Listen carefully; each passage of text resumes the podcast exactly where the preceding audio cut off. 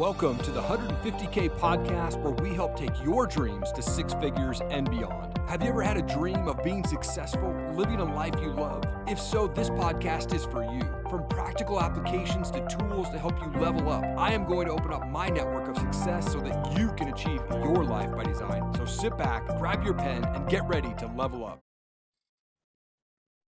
Welcome back to the 150K podcast. I'm your host, Joe Graham, where we help take your dreams to six figures and beyond. Today, I have with me special guest Matt Vincent. Um, I met Matt through my friend George Bryant about two years ago. Started following his content. He was on George's podcast. Matt, you do a bunch of stuff. I've followed you for a while. So you own a coffee brand, you own a clothing brand, you do men's retreats, you go on wild ass vacations. You just did like an epic bike journey, which looks crazy amazing how do you even like tell us a little bit more about you won three what was it three uh two Highland world championships Games? two world yeah, championships two, uh, Highland, two Games? Highland Games world championships um travel quite a bit um have for a long time um so I like doing the adventure stuff. Recently, I've leaned a little bit more into some of the physical parts of that, of some endurance type work, just for that's own personal stuff, which I'm sure we'll make content around. But yeah, I'm doing it for me, and I'd be doing it whether or not we were filming it.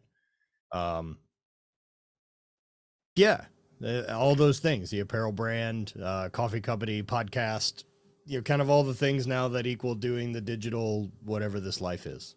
Yeah, no, I love that. The thing I uh, when I see your stuff, what hits my mind is you build a life by design. You build a life that you love to live, and you build your businesses around that to fund the life you love. So, a lot of people listening to this podcast are possibly first time into sales or first time entrepreneurs, and they're trying to get to that first, um, you know, step one, as I call it. What advice would you give them about, you know, when they're starting out? Are you into like the whole grind culture? Are you into how, how do you approach that? What would be the opposite of grind culture? um, I don't know. Just as I'm asking. So I, I, guess I, when you when you say am I into that, I'm trying to figure out the alternative. Yeah, well, I mean, let me rephrase that. Some people are like they just burn, burn, burn, go, go, go, and they never take time to refresh, recoup, or do things that they like. They like, you know, go from morning to night. In the beginning, is that kind of what you recommend, or is it more of a little bit of a balance? Or I, I don't really, you know, man, I don't know that I really have a recommendation. I, I think it really depends on what goals you want to accomplish and what your intentions are, you know, yeah. and living true to that as much as you can. Um, you know, for me, I'm I'm for sure go go go, and I'm sure I fall into grind culture hundred percent, but I also want life adventure now. Like I'm not trying to build some weird safety or secure, comfortable lifestyle. I, it just doesn't do anything for me. It doesn't make my dick hard at all. Yeah. Yeah. No, that makes sense. So, so when they're starting out and they're doing different aspects, pretty much, would you say, because you have multiple businesses, and you've been doing stuff for a while, would you mm-hmm. say stick to one business and get that going or try different things? I think that there's definitely going to have to be some put the compass on one thing. Like until until that thing can kind of operate at a level that you're allowed to put some energy somewhere else, yeah, you got to kind of do it all. I mean, for a lot of years, right? I mean, with Hate Brand starting out, when Hate Brand started out in 2017, sorry, 2014, coffee started in 2017. So in 2014, when Hate started out, uh, I really didn't plan on making any income from it and really didn't make any income from it till probably 2016. Mm-hmm. Um, at that time I was doing outside sales, the oil and gas industry, traveling a lot and, and doing that thing. And that, that job paid great. Yeah. You know, I was doing something that was paying, um, 150, 160 grand a year, free truck, those type of things. Um, and then hate, hate started doing well enough that whenever in 2017 they fired me, I just didn't want to look for more work. I just leaned into whatever I had going on. But at that point, right, like I am training to compete in a world championship and you know, I finished competing in 2016. And so I am training a lot. I am traveling a lot. I'm doing all the photo shoots for the apparel. I'm editing those photos. I'm designing all of the gear with some help of graphic designers, right? I'm not a finished graphic designer, but all the mm-hmm. concept work or anything else or writing the three books that kind of got Hate Brand started, uh, the blog posts that I was doing for the four years before I wrote a book, the 1600 videos on my YouTube channel. And I mean, none of it's ever popped. Like, none of it ever, holy fuck, we made it. Like, Yeah. holy fuck, we exploded and we're popular. It's never felt that. It's always felt like this kind of consistent up and downs. Mhm. And so for me, it was, you know, build hate, build hate till I have enough freedom to try another thing. And then build that till it has enough freedom to try another thing. Yep. Um, and so now it's it's hate. It's uh, we have an Airbnb rental property that we manage. We have um, coffee company. I've got my gym and office space here. And while I don't have an open running gym, it is a thing that requires maintenance. Mhm. Uh, so it does require some form of attention. We have the podcast, which we've been really consistent on for a long time. Um, opening the gym up for Sunday services, which we've started to do to just kind of build a local community here in St. Louis and share share ourselves in space with people. Um, yeah, it's it's busy, I guess, you know, but I, I like it because I'm not bored. Like my my level of ADD that I deal with really requires that I keep a lot of plates spinning, Mhm.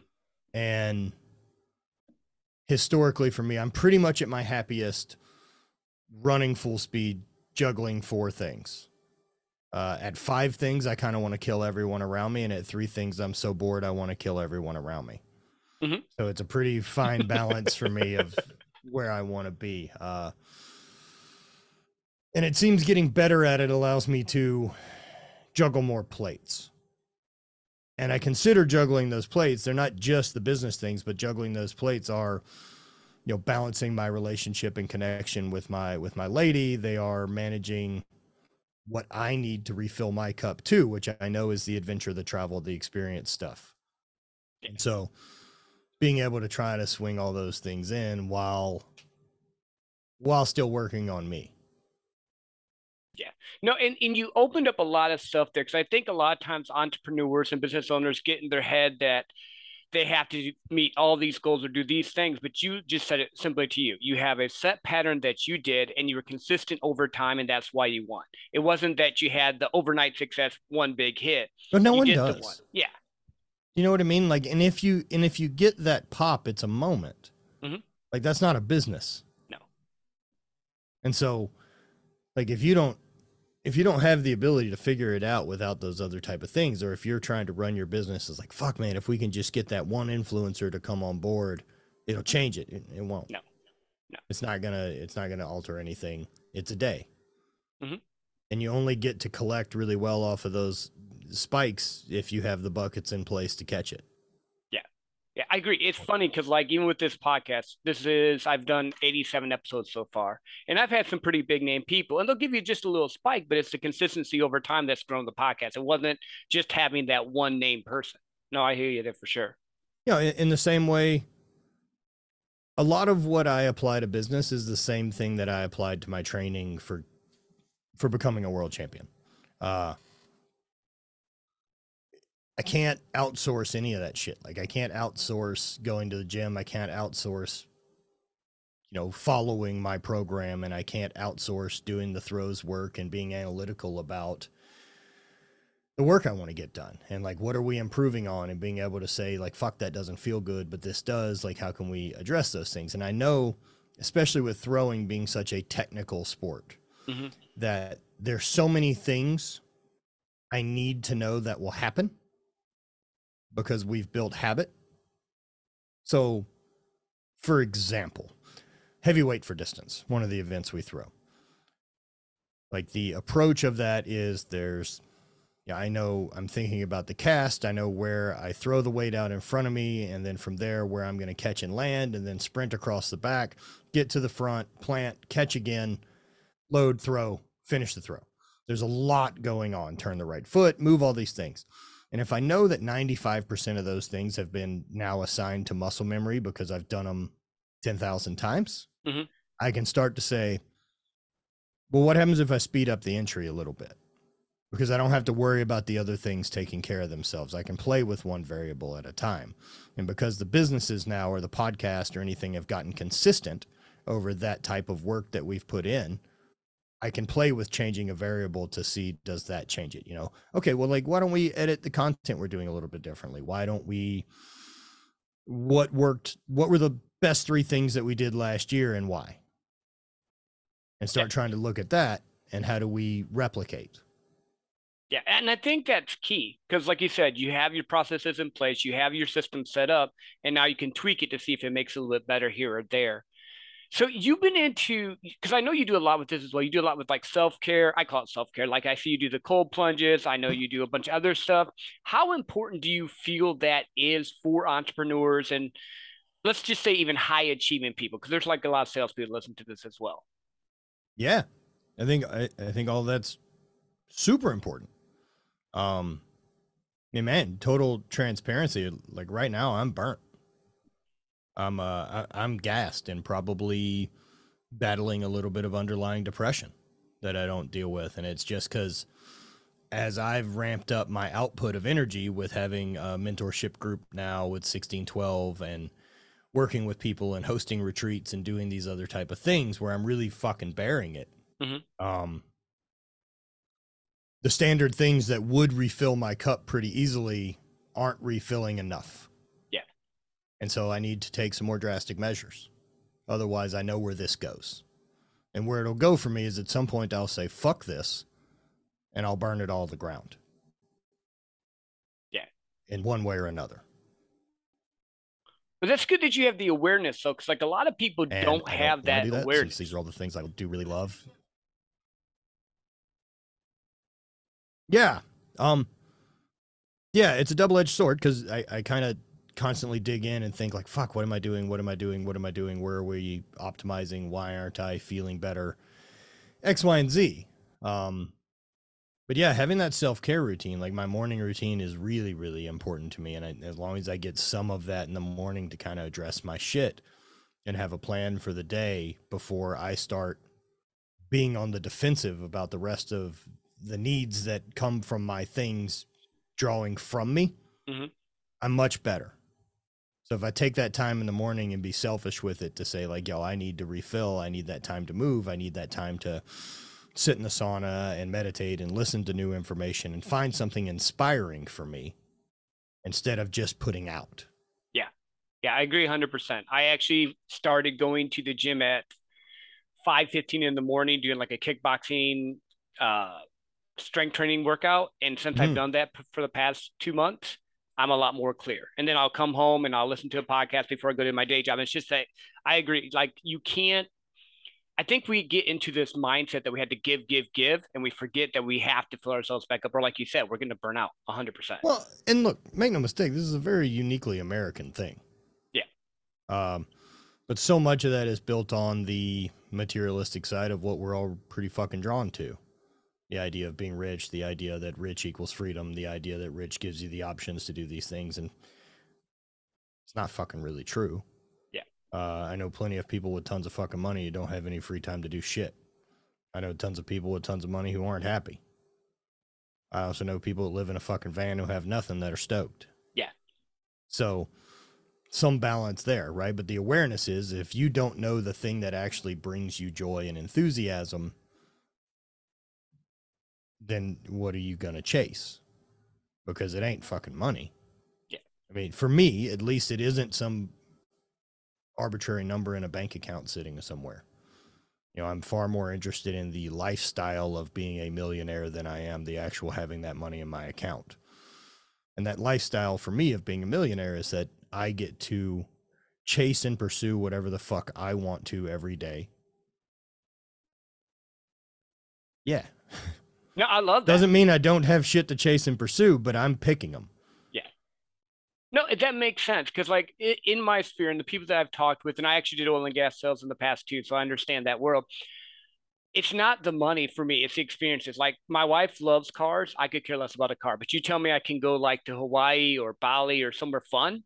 I'm in. Like, it's finding right. what it is life by design for you and filling that up so that you can do what you want. Like you said, it's not the money amount; it's the freedom to do what I want when That's I what I want. right? And if that is road trip and be in a van for two weeks, then so fucking be it. I need to build my life around making sure that I have that outlet because I know if I'm not doing that, I'm not going to do the other stuff as well. Yeah. No, that's cool. And so I, yeah, and so the awareness of fucking know who you are, right? Like, so that's that's one of those things. I spoke this weekend at a at a friend's event, and hearing people talk that, man, they've made a lot of really hard life decisions that are hard to back out of without having any fucking clue of who they are or what they want. They've chased a lot of things that are told this will fill that cup. Yeah. And like we live in an incredible time in human history. I mean, honestly, for what? Probably the last, let's call it 150 years, if we're really going to try to be clear on it. For the last 150 years of life on Earth, I haven't had people haven't had to worry much about existential shit. Right. Some have gotten lucky enough too, they can't avoid it. And we have plenty of those folks, but for the most part, people are concerned about Maslow's hierarchy needs, whereas food, shelter, love, those type of things. Now, if we live in a world where food and shelter have become abundant, then you get to start worrying about this type of shit. And this stuff gets messy. Yep. Because it only has answers that come from you. Yeah. And I think people don't always want that. Like they want to if you just go do this, you're good. And in reality, that might be good for someone else. It doesn't mean it's good for you. Like, yeah, that that resonates with me a lot. So if that's something with doing the um the mentorship and the speaking that you're finding with a lot of like entrepreneurs or high achievers that they think that this is their one goal and then once they get there like oh shit i'm still having to deal with me and my stuff I've seen it. I, I mean, it it's just as common as the other. In fact, I find probably people who are really stoked all the time, I find that much less common.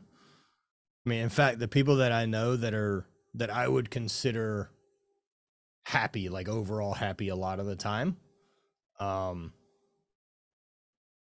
they make me a bit uncomfortable, which is a really odd thing to say. Is that like ah, there's a little bit too much light there. mm-hmm. Uh, I end up I end up pretending it's bullshit. Yeah. That it that it's fake, and I've been fortunate enough now at this point to be around people that I know that it isn't. Mhm. And so once you kind of see that that, just like anything else that you see. Holy shit! I have friends that are buying helicopters. That means like that's a fucking real thing that people do that I know. This isn't just left to someone that is a fantasy that'll I'll never share that time with. But like, I've been in helicopters. My friends have, and air, you know, whatever it is, these big fucking dream ideas that they've built. It wasn't handed down from some generational wealth or any of this type of shit. They're a bunch of idiots just like us who mm-hmm. fucking got it done. And seeing that the same way as seeing like, wait, someone's happy all the time? Or not happy, but just can be in abundance and be in gratitude all the time. Those they're different. Uh yeah, I, I guess defining those two things is different. Yeah no, no, I, I, I get it.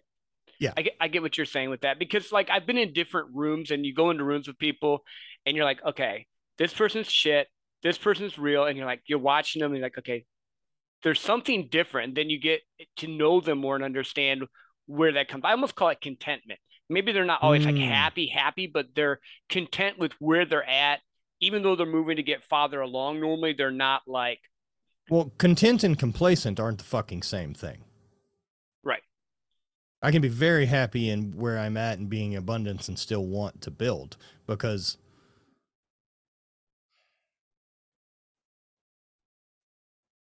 you know our our very simple unalienable rights in this country, right? Like life, liberty, and the pursuit of happiness. Mhm. I think it's really, really important that we look at that. That it's it is written specifically as pursuit of happiness Yep. and not fucking happiness. Those are very different things. And perhaps the genius there, if that's what the foresight is, who knows? But I can interpret it however I fucking feel like, is that the joy is in the pursuit. The joy is in the progress. The joy is in the in the, the problem solving. The joy is in the figuring it out because you know, just a moment, there's no way to replicate. But if you've done the work to build it, you have a lot of systems in place to kind of figure out what gets it done. Mhm. You know, you you know that showing up every day and taking action over the long term does the thing. And there's no way to fake it. Yeah. And I think that that pursuit is where the happiness is, right? Like there's not any there's not any books about the view from Everest. Right. No one gives a shit. You can buy it. But you can't buy the lessons learned on the struggle. Mhm. You can't buy any of the lessons learned on the come up. And you can't I can't live yours. Like I have to have my own things I've overcome and my own challenges and everyone's going to have them. How you decide to rise to that occasion is up to you and what tools that you've brought with you to handle those things is up to you to develop those skills in the same way I need to figure out marketing. Mhm. Because as I'm going to go forward, this isn't going to get less stressful. It hasn't in the last 10 years. I don't know why I would lie to myself and pretend that it ever will. And if that's what this is, then I better fucking love it. Yeah. Because this is where we're headed. Yeah. Well, and it, it is so true. Just looking, like, just thinking about the different things that I've done. When you win the awards, like you said, for a half a second. And then you're like, okay, what's next? It's the Well- whole process of learning it. Those moments are recognition that the process works. Mm-hmm. They're not recognition that you're there. You know, winning a world championship's a fucking day. And what it was is, re- you know, it's something stating that our fucking plan worked. Yep. You know, not only did our plan work, we timed it up for when it counts. You know, we battled all that extra, that extraordinary bullshit and voices in your head and any of those little things or anxiety that's telling you get the fuck out of here and the alarm bell's going off and you show up and do your fucking job Mhm. and you perform when it counts like that's where confidence comes from that's where all those things build is from you showing up and realizing i didn't fucking die Yeah. Yeah. Well, and it, it's so crazy because I think people always have this glorious idea of it, but once you've done it and once you've been in a room, it's n- like I've been to Hawaii like three times. I love Hawaii. I'll go back again, but I've been there now. It's not like that epic. Oh, this is Hawaii, and I talk to people. I'm like, it's just normal now to me. And but i don't know like i've been to i've been to iceland 13 times i feel that way every time i'm there yeah, and see for me because I've not been to Iceland yet, that looks like a badass trip. Like I see it it, like it's I want to go there. incredible place and I think it's just being in the room, showing up, you know, getting to the place where you want to be and living that life that you love. And I think too many times people just live through other people and have this random dream instead of putting the work in and going after it and getting it done. And I'd rather just get it done. I'm with you there. Well, and I guess kind of overall life philosophy too is that there's not a risk to it. Like I'm gonna fucking die either way, Mhm. right? Like this, I don't know when. I mean, I'm not exactly certain that I can get home today, right? Like that's not a hundred percent chance, and so I don't know when that time comes. But I know damn sure I have two choices. I can either spend it playing it pretty safe and trying to be comfortable and fitting in and not making waves, or I can do whatever the fuck I want. Yep. And if I'm gonna die at the end of both, I'm damn sure just gonna do whatever the fuck I want. So did you always have this mentality? Because I know now I have that mentality, but when I was younger, I was caught up in the I want to please this person, I want to please that person. I finally got to the point where like this just fucking sucks. Why am I doing this? They don't care what happens to me. They're just thinking about them. But was, did you always just have that thought process, or did you have to no, fix it? um, probably to some extent. There's there's definitely if if I look back right historically at what I've done of you know got out of college and or even even then right like that I didn't pursue football uh in college and decided to do track and field. This was a, a bit of a right or a left turn in life. Instead of following my brother also played college football and onward toward that. Yeah, I went along with track and field, tried something else to do my thing. Um, went to college and I really expected college to kind of be what my generation was sold on it was is that this would be once I have this, things will be a lot easier on the backside. And that's just a fucking lie. Yeah. And maybe it was at some point, but it isn't anymore.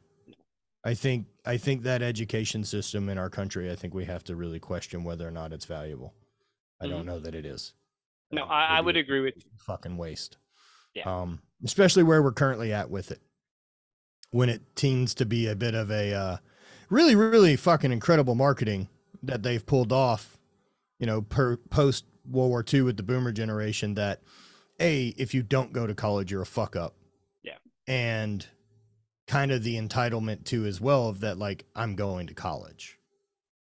Yeah. Whereas I probably would have benefited a shitload more going to vocation, you know, vocational school and learning how to be a plumber, carpenter, welder, any of those type of things. They'd Mhm. be a hell of a lot more fucking useful than the education I got.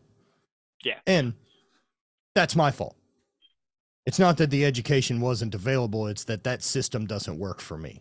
Sitting in a classroom and being spoke at is not how I absorb information. It's not how I do very well. I'm smart enough to make C's and do very, very little effort. Yep. But for me to make A's took a hundred percent focus. I just never felt any better about making them. Mhm. And so what the fuck am I putting the energy into it? Yeah. Um, and there was definitely a lot of that, you know, kind of societal norms put in, right? Like, I mean, at that point, like I finished college, I went in to try to do entrepreneurship with a bike shop. It failed. Uh, I went back to bouncing and DJing and whatnot at the strip club I worked at while I was in college, and then on to, uh, man, a regular job, nine to five sale, you know, regular, and it's not really a regular job because it's still outside sales. Like, I haven't been to an office and punched a clock and gone to a place since like 2008. Yeah. So I'm a bit detached from that reality. Uh, for fucking good reason. Yeah, it no doesn't fit for you. Yeah, No, it it's wouldn't for for you me. at all. It would be really, really bad, and I would, I would fail there. Whereas left to my own devices and up to my own responsibility for my life, I'm doing very well. Mm-hmm. Yeah, And wait, that so- whole, sorry, didn't mean to interrupt you. No, go ahead. No, I was just gonna say it's just that whole ownership thing. You built the life you wanted, but it had to be you building it, not someone else telling you what to do. Well, that's the only way it works, right? And the total accountability that you find with being able to say that, like, it takes a lot for people to realize that there aren't really any rules. That you don't have to do shit. You don't have to go to college to be happy. You don't have to go to college to make a good living. You don't, your parents don't have to like what you do for a living. In fact, your parents don't even have to fucking like you. Right.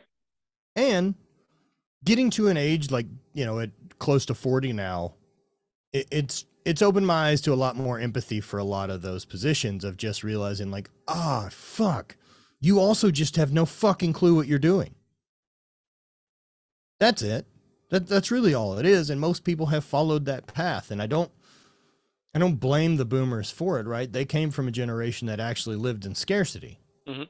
and so the ultimate fucking american dream for their generation was comfort and sustainability. And so they tried to pass that on to us, but it was after being instilled with you can do anything you want. Yeah. If you work hard. Uh which isn't true. Work working hard isn't enough. No. You also need to figure out what your skills and what your value is and how to play to those strengths. There's no amount of coaching or effort or work, which I have tons of, that's going to help me play in the NBA. Nope. And if that's my idea of success, then I'll fucking always fail. Mhm. And I'm not entitled to it because I worked really hard. Right. Yeah. So figuring out what works for me and what actually lights my fire is that's for me to figure out. No one can no one can point you at it. And if you don't know what your purpose is or where your drive's going to go, that should be your fucking purpose is to find it. Yeah. Not I'm everyone needs to be a fucking entrepreneur. This isn't for everyone. No, not at all. Not at all. In fact, I actually tell people a lot of times I'm like, you know, try sales first. That's like entrepreneur light. You don't have the overhead, but you still have to go and out and kill, as how I would call it. You Yeah. have to go out and make your sales, do your stuff, be responsible, and take 100% ownership. You Yeah, just fucking cold back. call people for fucking four or five hours a day. Yep. Yeah. Get over hearing no. Yeah. What a what a fucking useless bit of information I find no from someone is at this point. hmm Oh no. Okay. That means not now. Yep. We'll try again later. You'll forget that I called. Mm-hmm. Yeah. And it's so funny. And even in the tiers of sales, because I'm in the sales world. So I do sales training. I still have a day job. I started the podcast. I'm kind of making that shift. And it's just so funny to see the different people. They'll get told no once. I'm like, why are you in sales? Just leave. If you can't handle no, this is not going to work for Which you. is so not important. Yeah. Because I only need it to work out once. Mhm. Right? I don't need a an 85% success rate on calls. No. And not only that, like you figure out your success rate, right? Like I learned early on with my sales thing when I got into that job that like had a list of the numbers I was going to call that day for the potential customers I was trying to reach at their desk. I also learned that my best time to reach them at their desk was between 6:30 and 7:30. Mhm. While they're having their cup of coffee and before anything else starts onslaughting them, I can just be nice and ask if I can take them to lunch. Yep. That's it. Not overwhelm them with shit, not ask them a lot of questions. Just have a conversation, be nice to them, and try to provide value. Yeah. Make them want to take my call instead of dodge me because I'm trying to sell them a thing. Yep. I don't sell anything so fucking unique that people can't get it elsewhere. So what people are buying is me. Mm-hmm. Yeah, hundred percent. Like that, I teach that all day long. Like it, it, I think people get into the watch the videos and they go, oh, "You got to do this technique or that technique." I kill them with kindness, like you just said. Relationship. I connect with them. I set up a time that works for them. I talk to them. That's it. They're either going to buy or not. That's not my job. My job is to make them make a decision. That's all. And I even, you know, for a lot of that job, I had to let go of it too because like I didn't do a lot of quoting, and we're quoting big jobs in the service industry to the refinery, so it's you know million dollar jobs up to ten million dollar jobs, and I'm not in control of the quote, and I know that my customer is gonna have to go to a bidding process, and they're not in control Mhm. to just hand me the work. Sometimes sometimes it works out, right? Like there's you know that there's an X amount of job that they don't have to get approval for other things. So making sure I get all that low hanging fruit and then build the repertoire of being able to say, look, look, these guys do good work for us all the time. Mhm. But waiting to hit that big home run, like if we can't do the small ones, they're not giving us the fucking big one. Right. And realize that some of that gets out of my hand. And that doesn't change my relationship to that customer. I can't let that be the deciding factor. Like, look, man, it, whether the job gets landed by us isn't on me, Mhm. especially if it's got to go through a closed bid process with purchasing or some other thing like that. Fuck, I haven't thought about that shit in a long time. Yeah. Yeah. Well, you just control what you can control. And that's the part I think that they just forget or they yeah, they get they watch too many Hollywood movies where the guy just says something perfect and then everyone throws money at them. And that's not how this works at all. Oh man, basing your life off of someone's story that gets wrapped up into 90 minutes. Yep, yep. Jordan I've seen it, Belfort's really exciting. yeah, it's great for TV and Hollywood and you know, for you to let your mind go for a moment. But yeah, it And look, those and those people exist. Mhm. I've met a handful of those type of guys. Yeah. I don't have what they have. no, me neither. In the same way, I don't have the tools LeBron James does to play basketball. These aren't tools I'm going to learn. They're things I could get better at, but I don't have whatever that you know, especially now like you see different levels of everything. You see it in sales guys, you see it in relationship builders, you see it in podcast hosts, you see it you, across the board, right? Mhm. And now that I'm doing more speaking stuff, man, when I see someone or like what a different appreciation now I have for someone say like Tony Robbins. Mhm. And while I've always felt that shit's cheesy, I felt self-help stuff's a little fucking weird, which is what a weird thing that's built into our culture. That the idea of trying to improve yourself is somehow a weakness because you're stating you'd like to be better. Yeah. Oof, that's a lot to unpack anyway. Um, but seeing someone like Tony Robbins and realize like, holy fuck. Yo, that guy's basically a wizard. Mhm. Like, I don't got what he's got. no.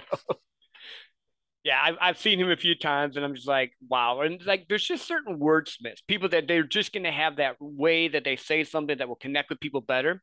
But it goes back to what you said earlier. You work on what you're good at, you do the best you can at that, and you help who you can and you build your life. You can't be them. Don't try to be someone else. You're going to fucking fail at it. Yeah, it gets really tough if you're going to spend your whole life, you know, especially with now social media and trying to find the marketing approach to that and building content and what is important, whether that's likes or follows or fucking whatever it is, right? Comments. Um,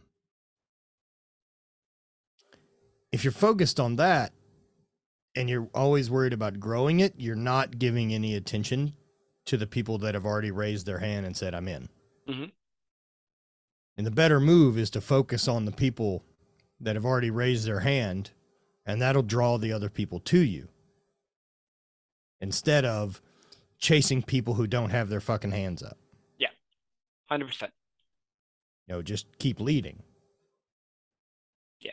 I think people just think that they have to they get focused on the wrong stuff is what it seems like. Because I agree with you 100%. If you take your customer on the right customer journey and you help them and you do what they need, they're going to tell their friends and all about you and then you can just do your content and it will draw it. But if you're just chasing the people like you said that aren't ready, there's no point because it's not our job to make them No, you're just annoying. Yeah. You know, I even fuck man, look at even the idea of no one wants to deal with an insurance agent until I need insurance. Mhm. And then I'm very, very interested. Yep. And so it doesn't mean that what you're selling is not valuable. It just means you're talking to an audience that ain't fucking buying. Mhm. So how do you pre-qualify your audience to know that they already have their hands raised, that they want more of this, that they want your information, right? And so, look, it took me a long time with the podcast to kind of come to grounds with with the right idea of how to do it because I felt so much that I was talking to new podcast guests because if a guest was on or any of this, so I wanted to give them my best shit. Mhm. And so then my best shit gets really repetitive. Yeah. And so I forget that I have people that have listened to 200 episodes of this and like, fuck, man, we're doing this story again. Yeah. No, I'm with you. Like my first 10 were like we were talking about beforehand, my first 10 were scripted.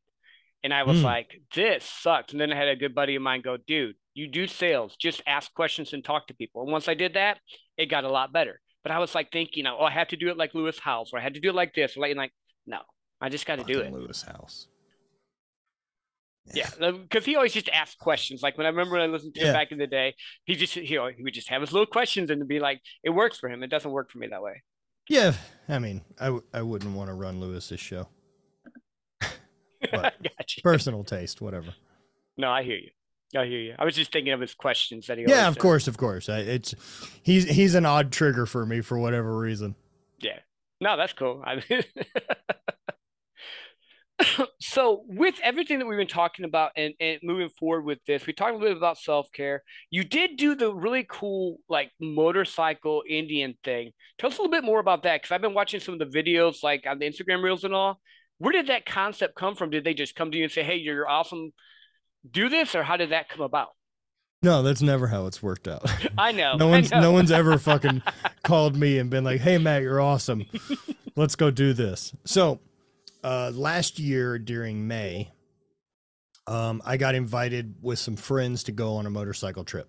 Uh they it was um Stefi Cohen, Mat Fraser and uh Hayden. And we got invited to go on a trip with Indian. At that point, like I I've owned a motorcycle in the in a previous point in my life. Uh, drove one for my only form of transportation for a number of years back when I was back in Louisiana and long before I became an adult. Um, so I know how to ride.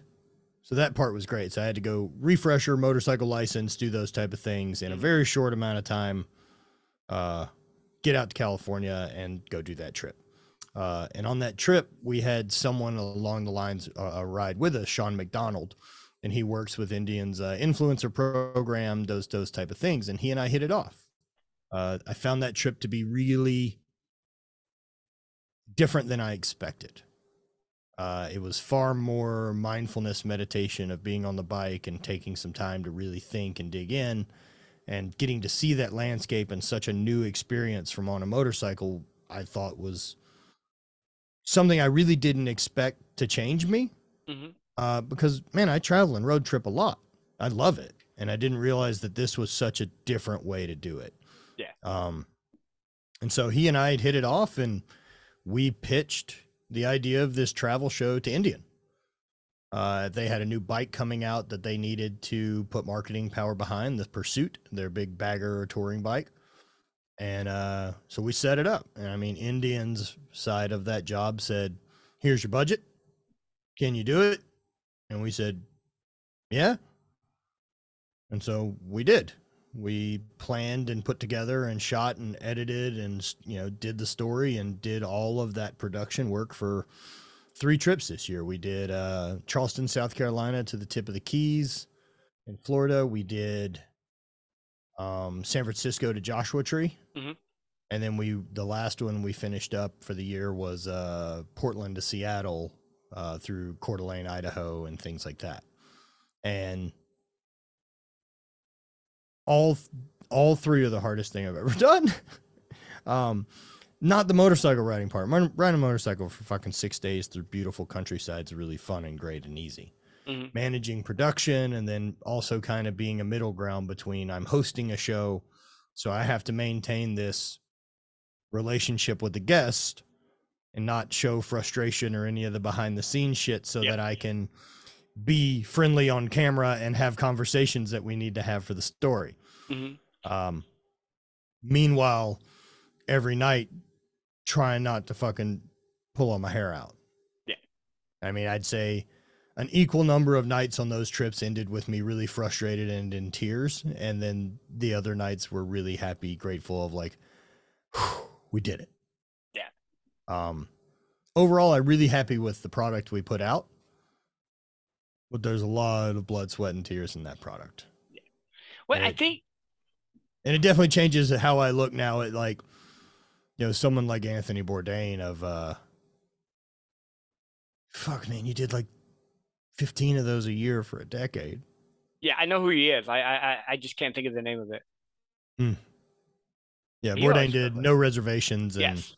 um, a lot of shows, uh, Kitchen, Kitchen Confidential, no reservations and, um, Places Unknown, Parts Unknown. Parts unknown. Yeah, that was a Yeah. fun show to watch. Yeah, that was the that was the last one he did on CNN that kind of got to be more of the adult uh, op-ed version of traveling, which was really cool to watch. Yeah, and that's gotta be crazy though. I'm just thinking about like you doing this whole trip and running it all because it wasn't like you were just experiencing it. You had the whole aspect of it.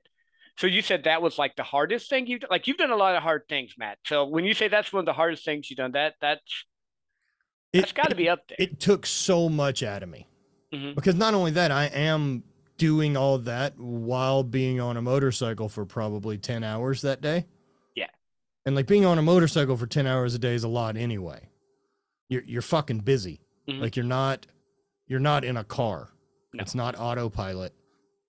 Um I mean you're not it's not like I'm trying to fucking balance the thing the whole time, right? But I still have to ride a motorcycle and be in the wind and be in 40 degree rain and fucking cold for 6 hours and still manage a conversation at the end of the day. Also, I'm concerned with people who came along on the trip who are or aren't experienced motorcycle riders and how comfortable they are with doing things like, hey, for the next 15, you know, next 15 minutes through this section of really windy roads, we're all going to ride as close to the fucking van as possible, as fast as we can to get this shot.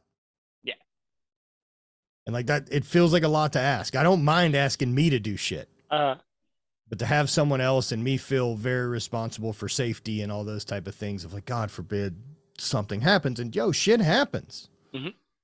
and luckily you know we're really fortunate so there wasn't any like dangerous moments of us getting scared but hey, you're still four people on fucking motorcycles yeah, Yeah. no, that's still that's that's definitely I can see where that would be kind of crazy there. So, and, and I'm thinking about like, cause you do so many different stuff. There's so many different ways I want to go. Cause like I'm a big coffee drinker. I have some of your Mhm. coffee coming. It should get here soon. Cause you told me to get the Guatemalan. And then I did get the Ethiopian because I love Ethiopian. I have an espresso machine. I'm like, I'm a coffee snob. I'll admit it. we have a, we have an espresso roast in the works cool. yeah that'll be soon uh not dead yet Yeah. Well, I will get that one when it comes out then because like I said, I have an espresso machine. I put I grind my whole beans. It makes the espresso for me. It's perfect. what is your so you do so many things though like what is your how, what is your favorite business brand you have right now or you don't have a favorite well maybe that's not the right question to ask Um, I, I you know I don't really look at it that way. Like I, I kind of just look at it as all my life. Mhm. Um, my life has a lot of moving pieces. Yeah. And I've put them all in place, and so I like them. And occasionally they need to be decided: do they need to stay? You know, or is this one taking away from that? Like it, it's always got to be on the chopping block and be as emotionless as I can be about making good decisions about it. Yeah no that makes sense because you want to make sure you have everything built so that you can do with the things you love to do Right. yeah because you're going like i think i saw this in your stuff recently you guys have another trip coming up that you guys can Do we leave to Friday for Alaska? Yeah that and then I go cool. to Bali in October, and uh, I'm currently training to do a 240 mile bike ride uh, in a day with uh, Kelly Starrett, and then in December it looks like I'll be going to Hawaii to do a 50 mile ruck with this really rad company, um, 50 for the Fallen. that is cool that is crazy so you're 50 gonna yeah, 50 for the Fallen. Sorry. tell us a little bit more about that so 50 for the Fallen, what is what is that program So 50 for the Fallen is an organization that's um, 501c. They're doing charity work and they're helping raise money. So they kind of operate as an event like a Spartan race type thing. And the idea of it is during this 50 mile ruck and this shared experience you have with people that you really get a chance to kind of reflect on the people in your life or the people who can't be here Mhm. for whatever reason that you are taking this moment to celebrate life and use your body and slow down time and be in a hard thing as a level of gratitude for those who can't i love that you know a little bit of carrying the torch and so we're doing one in hawaii uh, in in december for pearl harbor day um, and i'm looking forward to it uh, i'm looking forward to the training leading up to it and the challenge of doing it and you know seeing what comes out of me Is there so how are you this is because it's where my mind's going. You're doing the bike training and then you're gonna be doing the ruck. Can you do the training to help for both of those? Because those are two distinctly different yeah but they're not things. They're not? Okay, cool. No, they're still not, right? Like, I mean, the bike ride to do that 240 mile ride uh, in that day, I mean, that still means I'm going to, I need to figure out fuel and how to maintain moving at like 140 beats a minute heart rate for probably 17 to 20 hours. Same training. So essentially, right now, the biggest goal is build as big of a zone two cardio capacity as I can Mhm. Like sit on the bike and pedal like it's fucking lazy work. Right? Like i mean it's not exciting. No. and and for me as an athlete who came from so many different things in the strength background it's the polar opposite end of the spectrum of training. And it's hard for a different set of reasons. Yeah. like i don't ever have that hard moment of like oh shit what if i don't hit this squat? I'll get crushed. Mhm. but you know if i'm not prepared for that 17 hour day Yeah. I'm going to get crushed and then I won't finish. And so I'd be damned that if all I've got to do is spend the time sitting there spinning my wheels, I'll do it. Mhm. And I want the goal isn't like a speed goal or how quickly I can finish it. The goal is I want to spend as much time of it not saying, what the fuck are we doing this for? And the better shape I'm in and the more that I'm prepared for it, the more that I can go into it and actually be enjoying the actual thing. Yeah, no, that's amazing, dude. That that that is amazing. You have a from listening to you talk, you have a mental toughness that I will say that most people don't have. Because a lot of people like the idea of doing things, but they don't actually go through the process or put in the work to do it. So I commend you for that. Because like I'm just it's like a pattern that I hear in each and every time that when you're speaking, whether it's your business, the physical things, whatever you're doing, you just set your mind and you just go at it. Well, it's not important to anyone else. Right. And so if I live in a life that I'm totally responsible and totally accountable for my life, and I only do things I give a fuck about, which the opposite side's true, right? That means I don't do things I don't care about. Mhm. And if this is something I care about, then do the fucking work. Like you signed up for this. No one's asked you to do this. This isn't forced. This isn't some job you'll be fired from if you don't show up. You want this. Mhm. And so I seek out challenges and shit I want to do because I want to explore parts of me that I don't know about. Like I I get strength. There isn't anything else for me to learn about squatting a heavy barbell. Right. Or the work it takes to get to whatever the max potential strength this machine holds. I found those numbers. I don't need to continue to hold them. You Yeah, know you what I mean? Like, you know, if I ever get to go 200 miles an hour in a car, I don't have to do it every week to say that I went 200 miles an hour in a car. Right. It's a life experience. It's a lesson learned. It's a tool built. You know, it's an experience that I get to take forward with me to apply to the next thing. I know how to physically get better at things. It takes a really fucking long time of showing up and just doing it. And Yeah. so just apply the same rules. Yeah. Well, and with you doing weight training and stuff, I think I might have heard it when you were on George's show.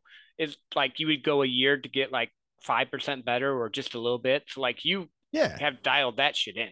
Like Yeah, and I mean that's that's how anything gets better, right? Like there's always the newbie gains that are going to ramp up and there's always this big moment of like fuck yeah. Yeah. But once you get once you kind of get to where potential starts getting getting leaked, you know, or potential starts getting maxed out, you really have to start optimizing some other shit. Like is my sleep good? Am I doing any of the self-care stuff to allow me to push?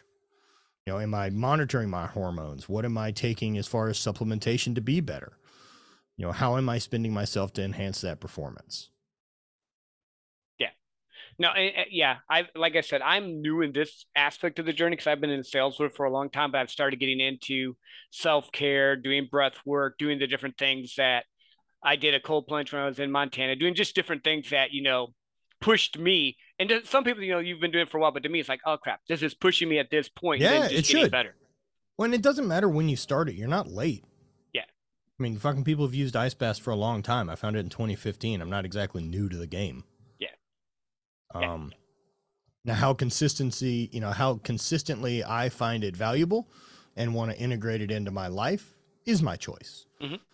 And if it's something that I find valuable and I integrate into my life, then I have to decide is this something I'm permanently adding into my life? And some things, yeah, and some things not.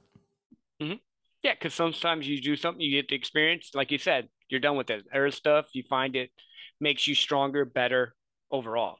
Right. Like like drinking, right? Like I've got my experience there. I did that. I Mhm. got to use that drug for what it is and the good and the bads of it and all those type of things. And at this point in my life it's no longer valuable. Yep. There's there's better options. Well, it's just finding what, like you said again, what works for you. 100% mm-hmm. ownership in what you're doing. Do stuff that Right. you love. Don't do stuff you hate. And not only that, I'll remove any filter of right or wrong or should or shouldn't.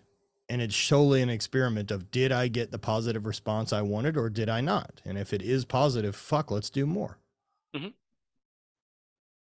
Yeah, well, I mean, society's norms are society's norms, but again, you're living the life by the design that you love. Sure, but a lot of people get hung up on them. Yeah. I mean, even look at something as simple or silly as as cannabis. I mean, how many people hold that as a but it's illegal? Yeah. Or or believe it was made illegal for a dangerous reason that we should believe the just say no culture and that that wasn't built as better lobby for fucking alcohol. Yeah, yeah, and pharmaceutical companies to make money. Yep, I'm with you. I'm with Like you. I'm there. just I'm I'm at a very clear point that I can't believe my government has my best interest at heart. we agree. Yep. And which is fine. they never have. I fucked that up in the past thinking that someone did. They don't. And so I'll handle my life accordingly. I prefer knowing they don't. Mm-hmm. Because then I don't ever think they will. You can't lie to me. I know you're full of shit. And Yeah. that's just so we're clear when I say government for anyone listening, anyone involved. Any of these fucking geriatrics running around pretending they have any concept of what's right or wrong or better for anyone, that's not what they're doing. Yeah. So No, they're paid off. I think they should have to wear their little sponsors, like whatever. fucking like NASCAR they to- jerseys when they're in just like a NASCAR Oh jersey. That'd god, that would be great. that would make me. We're not, we're not fucking far, man.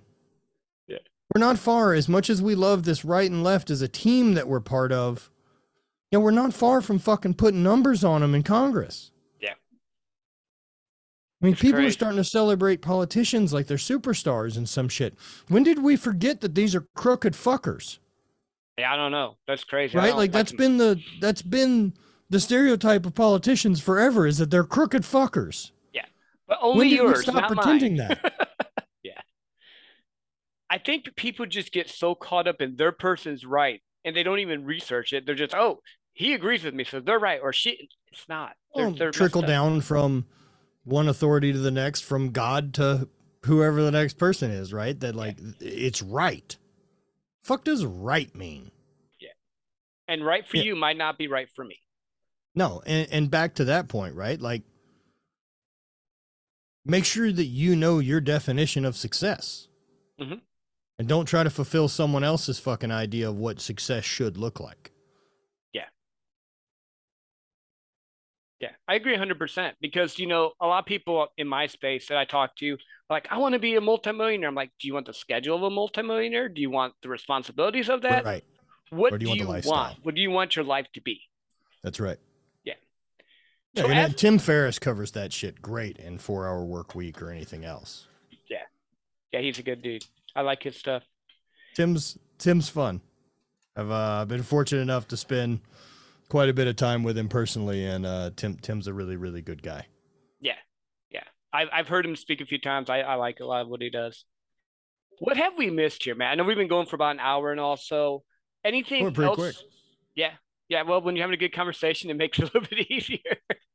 Yeah, I guess else? um, I guess I could talk a little bit about sixteen twelve and kind of what that is and what my other things are. So I mean, I've got Hate Brand Goods, I've got Habit Coffee, and all those type of things. And the sixteen twelve, uh, working that mentorship was a, a kind of a lot of it started with this reflection back to my dad passing away, and when my dad passed away, uh, April fifth in twenty fourteen, he was sixty two, died of uh, pancreatic cancer and I turned 31 the day after. And that was a really loud alarm bell for me of like halfway. That Hmm. realistically you could be halfway through it. I mean, fuck, we could be a lot, a lot more than halfway through it. But at that moment, like it was probably that first real acknowledgement of like, it's coming.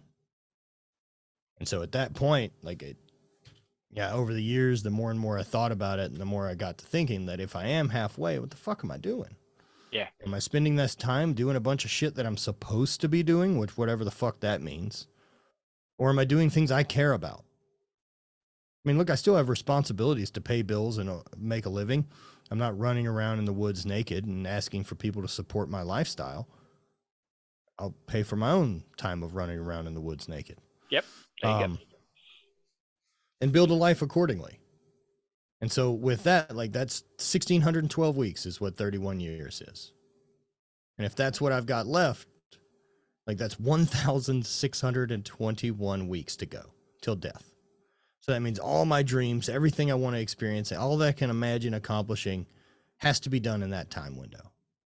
And there's a lot of physical things I want to get done, which is a shorter window than that. Mhm. So I fucking better get started. And that pursuit of making that life worth dying for, because we are, it's been great. It's been a fucking fire, man. And sharing that with other people who feel the same. Yeah, I want that. I want that awakening and that awareness and a resource to other people who feel the way you do so that you don't have to sell someone on the idea that you want more and why because you should be happy with what you have fuck off Yeah. i want more because i want more Mhm. you know content and complacent aren't the same like we talked about and being able to have gratitude but also want more and not have to explain it and waste any of that energy trying to catch the people around you up to speed and instead having a group of people that just want to breathe oxygen into that fire and help you solve the problems is Mhm. such a different set of resources to be around. I know myself with building my network and resources, if you are the average of the five people you spend time with, man, I've got fucking wizards in my back. And not everyone has that and not everyone's been as fortunate enough to to get to those people. And so if i can mine what i can from places to bring back what i can to share and what's worked for me and these are the resources i use the books i read the podcast i listen to the journaling i do here's the activities i do let's talk about it and try some shit. Then i want to share and watching people click on and, and see that they just go oh shit Yep. like, oh, I can do that. I didn't have to worry about what mom thought. Or they don't need permission from some imaginary figure to live their life.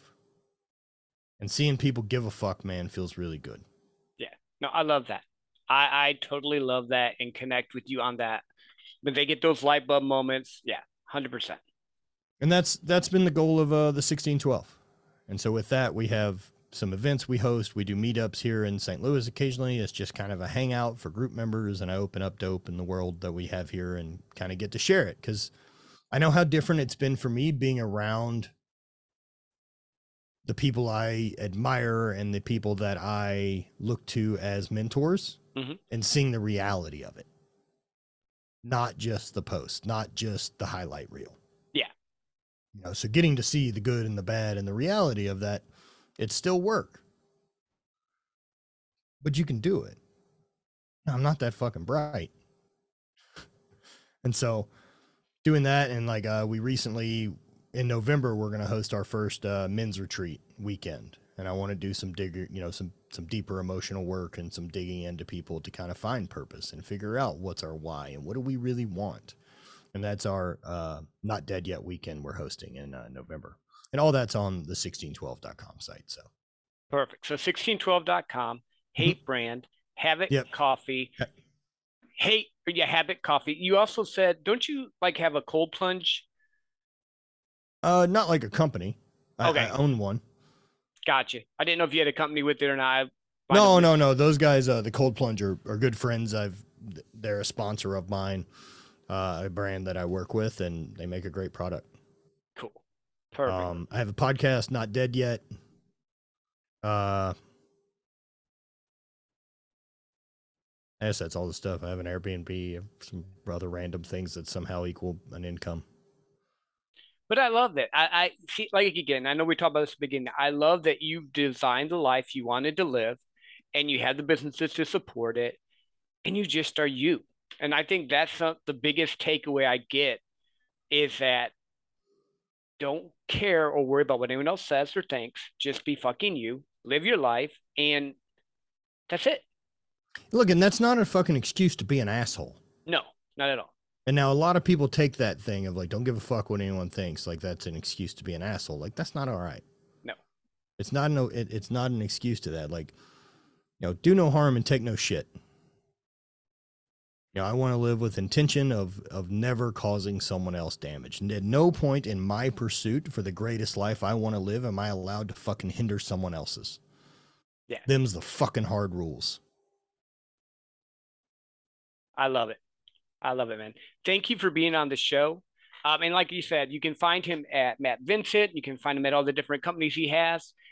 Share this episode with people. They need to hear it. And until next time, be amazingly you, live well, and enjoy life. Thank you for listening to the 150K podcast. Remember, your dreams become reality when you take action on them. Feel free to reach out with any questions on Instagram at 150K podcast. And until next time, keep pushing. You're worth it.